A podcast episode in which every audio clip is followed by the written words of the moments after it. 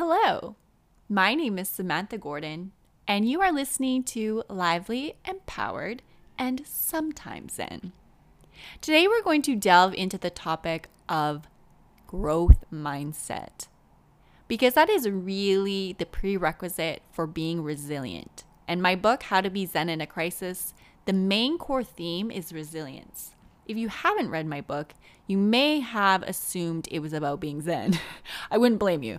But if you have read my description or read my book, you'll understand that actually the main theme is about how to survive and thrive during a crisis. And it has everything to do with your mindset and reframing your situation to look for positives and getting centered so that you are able to see those opportunities around you. Because if you have your eyes closed and you're in a pit of despair, you aren't going to be able to see what next right moves you have in front of you. How we shoot out of the womb as an infant is not how we have to live our lives going forward. I want to use an example because I kind of touched on it in my last episode, and I alluded to the fact that I had my first ever author award when I was in year one. And I say year one because I was in school in Australia during that time. So let's back up. I was born in Canada. My family decided to move to Australia when I was around five years old. And I actually had to learn English because I had previously been in a French school. And although I was doing very well, you know, reading and writing in French, and I was reading the more advanced novels for my age range.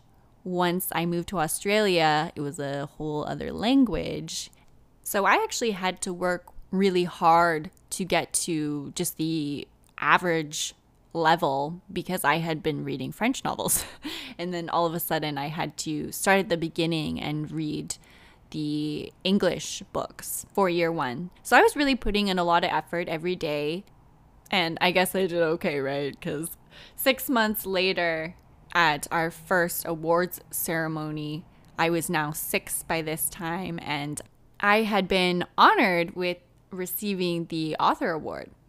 And I know I mentioned in my previous podcast that I couldn't remember how that went down, but I was walking with a friend the other day and she was asking me details, and it kind of unlocked this memory of me. And maybe I had held it dormant because it was actually kind of traumatizing, but I'll share it with you just to give an example of how much we can evolve. So here I was going to my first awards ceremony. I was at this very prissy, very expensive private school. This private school was more tuition than my university per year. When I found out the price, my head exploded. Okay. So here I was, I was six years old. I had acclimatized to Australia by this time. And what I mean by that is I had started reading English and also my accent had changed. Because I had always spoken English at home, even though my school was French, but I was speaking in a Canadian accent. So this was also a big shift for me. I now sounded like a local. So you can imagine, I was a six year old, I was on the other side of the world for the first time. And just to bring you into the full picture, so before we had moved to Australia, people actually had warned me and instilled this fear in a why would they do this to a small child? But they instilled this fear in me that people wouldn't be able to understand me on the other side of the world and there was a lot of uncertainty. So, of course, when I arrived, I did my very best to acclimatize and assimilate. I got the accent and I worked really hard at learning to read English properly for the first time in school. So, I had now been in Australia for six months. I had made a lot of friends. It was actually pretty good, aside from Aside from them thinking I was wearing pajamas on my first day, excuse me, it was very high fashion in Saskatchewan, okay? so aside from, you know, the Australians not interpreting my high fashion couture of Saskatchewan, otherwise people, you know, saw me as the cool American girl, even though I was not American. I was Canadian, but whatever, we were rolling with it. And at the same time, I was doing my best not to stick out and doing everything I could to become one of them. So here I was at this awards ceremony. All I knew was that I was getting the author award. I didn't really know the protocol. I'd never been to a award ceremony and as you can imagine, everything was very new at this time and I was just trying my best to go along with, you know, the cultural norms of Australia. And I really wanted to seem like I knew what was going on and that I was really in, right? I was at this prissy private school and I didn't want to be seeming like I didn't know their customs. So you can imagine what happened. My entire school was there, so I think it was around 500 pupils, but I could be wrong. It was definitely in the hundreds. It might have been more. I don't know. And I don't believe that I was the first to go up. But now that I'm thinking about it, maybe I was the first to go up because we were in year one and there was no one ahead of us. So potentially I had never seen someone go up and get an award. And if there was someone before me, I was so filled with nervousness and anxiety of going up on stage in front of everyone that I wasn't paying attention to what you do when you get on stage. All I knew was that I was getting an award. So, what I did was walk up on stage, and part of me was, you know, very grateful to have this award, but mostly, I would say 98% of me was feeling all the eyes on me and feeling uncomfortable and just wanting to get off that stage as fast as possible. So I went up to the principal who was holding my award and simply grabbed it out of her hands. Now, the most thunderous laughter erupted from the crowd of students and teachers and parents. I had no idea what I had done to be so funny. I knew people were laughing. I didn't feel like people were laughing at me. I definitely felt like people were laughing with me, but in kind of that cutesy way, like, oh, she doesn't know. Oh, it's so cute. But of course, I didn't want that. I wanted to be very in the know and I didn't want to be standing out any more than usual the principal ended up grabbing my hand to shake it.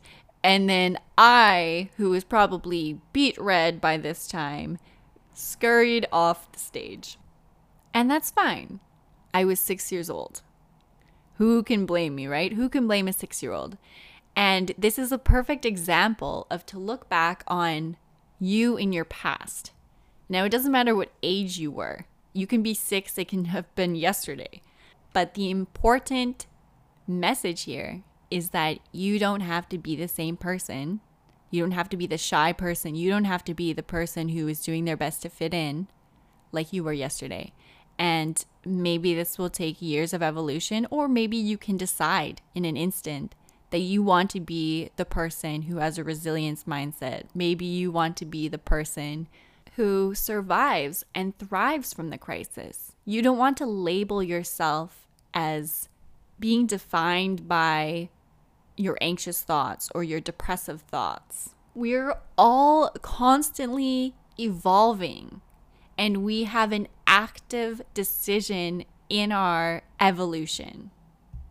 I am so far from being that shy six year old who's doing her best to blend in and not stick out too much by being who I am. I improved and I evolved, and I am so much more confident in my own voice, in who I am as a person, that even if I don't do something that's considered protocol or outside of the norm, I laugh it off. I'm laughing with people life is too short to get tied in a knot about little things. Dare I say that life is too short to get tied in a knot over big things as well. And of course, this is a harder concept to grasp. And when you're in the midst of such a serious life occurrence, you're not going to feel like that. But it is something that we want to wrap our heads around And the most important thing to start is to make sure that you have a growth mindset, that you're not still that six year old who is so shy and so nervous about getting her first author award, right? We really want to embody the full expression of our best self, our most authentic self, because when we embody this version of ourselves, we are not only able to better show up in the world for our own lives, but it has ripple effects around us, to our communities, to our families, and to our world. And we all know the other side of the coin the people who like to tell themselves the sob story. And we all have a sob story. We all do. Just because we don't share it, we absolutely all have a sob story, if not 10. and the, the thing is, is to not focus on the sob story, to make your life and this is the writer in me coming out. We're going to use writing as a another analogy, but when you're crafting your life story, what kind of narrative are you writing? Are you writing a comedy? Are you writing a heroic tale or are you writing a story about a sobby mess and you know, it doesn't have a positive ending? What's important is realizing that you hold the pen. You are the author. You don't have to actually be an author, but you're the author of your own life. And you get to decide if you want to evolve. Every day is a new day. And so many days we can wake up, and if we are living the same life over and over, we need to kind of snap out of it and realize that actually you can massively change. But the first thing that you need to do is open up your mind Get rid of your limiting beliefs and understand that your next step could take you on an exponentially better course in your life. And in order to welcome in these new opportunities and this new life, you need to have a growth mindset. If you don't believe that you can change your life, if you don't believe that you can survive and thrive in and after a crisis, you won't. Sorry, you just won't. If you think, oh no, this is gonna cripple me, like I'm gonna be just a mess after this, you're not gonna recover the same as someone who maybe still is a mess, but is a temporary mess. It's all about growing. It doesn't mean that you're already the most amazing person and you're confident and you're perfect. No, that's not what it means. It's about growth. Growth implies that you're not already as high as you could be. Growing means that you start from that seed. Maybe you're starting from a little plant and then you grow. you grow taller. So, looking at your situation now I'm going, oh, I'm only a seed. I'm going to be a seed for life. no. What you need to do is water yourself, make sure that you're thinking positively, don't assume that your situation now is your situation going forward. And the best way to do that is focus on what you have in front of you. It doesn't mean that what you have in front of you is all you'll ever have. In fact, that's totally not the case. But we need to stay in the present moment and focus on what we can do in this moment, staying open with our growth mindset staying open to what our next moment will hold.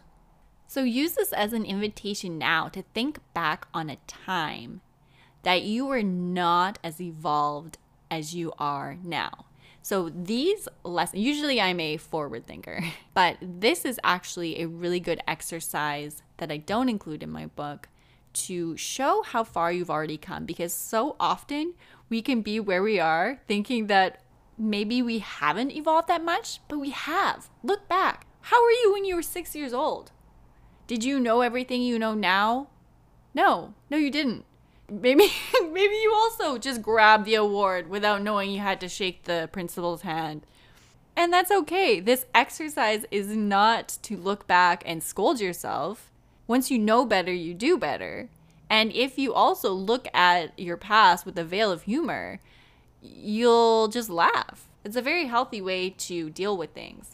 Okay, you have to have a growth mindset in order to be resilient.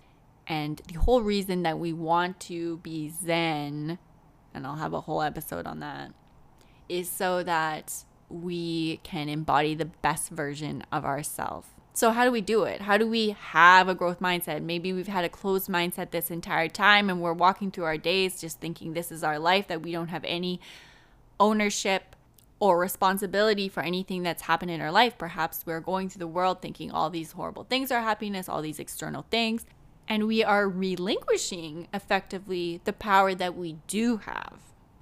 Okay, so step one give yourself a smack. Just kidding. And I also want to point out that yes, you could be experiencing all these external things and they are horrible. I don't want you to listen to this and be like, no, no, Samantha, actually, they're really bad. Like, this is happening, this is happening, the world is falling apart. Like, I am there with you. yes, externally, it can appear to be very bad. you might have every reason in the world to be losing your shit. But I'm telling you that it is not in your best interest to lose your shit. So, yes, you can debate with me and argue with me about how your situation is so much worse and how you may be the exception for not having a growth mindset because your situation is just so much worse than anyone else's situation. You can possibly grow from your situation. I'm here to tell you that you can. I'm sorry to break it to you, but I checked the weather report and there's positivity ahead, okay? And if you don't believe me, go ahead and do a Google. You will certainly find people who are in a worse situation than you. But just know that if you are in this mindset of you have it the worst, you don't have it the worst. There's always someone who has it way worse than you. And there are people who have it worse than you, who started out with worse conditions than you and have made their life exponentially better. And they did this by staying open to opportunities, by finding that stillness within themselves and embracing their growth mindset. So, how do we do it? Number one, remove your head from thy ass. Number two, probably embrace a humorous outlook and lighthearted view to your experience. Imagine that you're going to be putting on some sunglasses, and instead of shades making it shadier, it's making it funnier. So you're able to look at your situation through not rose colored glasses because we're not trying to see the situation as different than it is. We're just reframing it in our minds. We're still seeing it for what it is. We're seeing how it's bad, but we're also opening our eyes to what is good and what is the opportunity there. You don't have to be perfect. All that is required is that you keep trying and that you get feedback. So basically, check your analytics for how you're doing with your growth mindset. If something works, repeat it. If something doesn't work, try a different approach. You're not here to give up. You're not here to come up with excuses of why you're not going to succeed or thrive from a crisis. You're here to find reasons for your evolution. You have evolved so much in the past, you can evolve so much in the future. Your evolution is not reliant on external circumstances. Your evolution is all about how you are internally. So it really doesn't matter what's happening in the world around you as long as you are in a good place because you can affect how you show up in the world. And this will have a ripple effect of what happens around you two people can be in the exact same circumstance and they can choose to completely change their outcome. An example of this is when the pandemic started, work dried up for me and I work in public relations and communications, but essentially I could have taken my unemployment in the corporate communications world and also the closure of all the yoga studios because I also was teaching meditation and yoga. I could have taken that as, oh my goodness, like, woe is me, my life is over. I could have fallen into a pit of despair. But instead, well, number one, I was prepared, right? Preparation, meeting, opportunity is luck. But it was more so a growth mindset and the decision to make a good thing come out of a bad situation no one wanted to be in a situation where the government was locking us down. No one wanted to have all these things happen. But I saw the opportunity for me and the time open up. And I was like, you know what? Now that I don't have to go to a job, now that no one is calling me to teach a yoga class because all of them are boarded up, I have the time and energy to finish a book that is very much needed. Sometimes a horrible situation is the perfect catalyst for having a fantastic evolution happen in your life.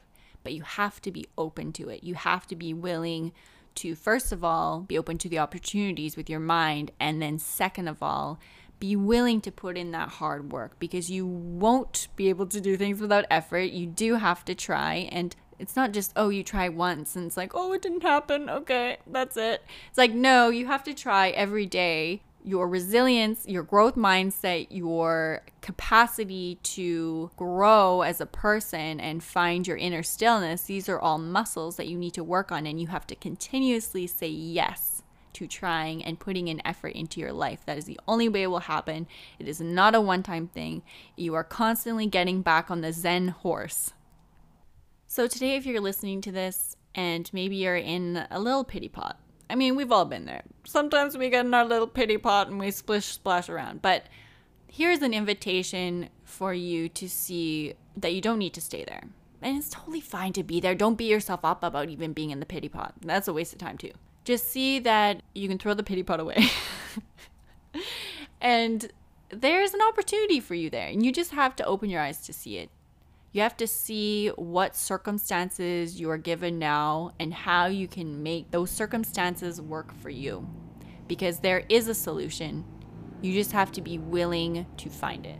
And maybe you weren't the most growth mindset oriented person yesterday, but that doesn't mean that you can't try it today and you can't try it tomorrow. And you know what happens over time is you get better at it. It's actually scientific. You create neural pathways in your brain for thoughts and actions that you repeatedly take. So, if you are taking positive action toward improving your life and becoming more resilient and deciding that, hey, these depressive thoughts that I have all the time, you know what? I'm actually going to go for a run instead. I'm actually going to do some yoga. I'm actually going to focus on my breath. I'm actually going to go outside, get some fresh air, be in the trees. I'm going to think a different thought. And when another negative thought comes to my mind, I'm going to watch it come in analyze if it is true. Think about all the times in the past when that thought hasn't been true and instead is just an embodiment of fear, which isn't real. And you're gonna let it pass by. This is the type of attitude that you can practice. And I say practice because you will have to keep practicing. And if you're in your pity pot today, eh, doesn't mean you have to get out of it today. You can decide to get out of it tomorrow. Give yourself a little rest. Listen to your body. Just don't stay there for too long, okay? Decide to have a growth mindset. And if you want to do better in your life, you can. You just have to continuously decide. It doesn't matter what's happening in the rest of the world as long as you are doing your best. You can improve your life, you can improve the lives of others around you. In my upcoming episodes, we're going to dive deeper into all of the facets of embracing a Zen mindset, how we can embrace our liveliness, and how we can become so empowered that it doesn't matter if the world is falling down around us. We can be the still pillar in a hurricane. Your mantra can be, let it blow, none of this moves me.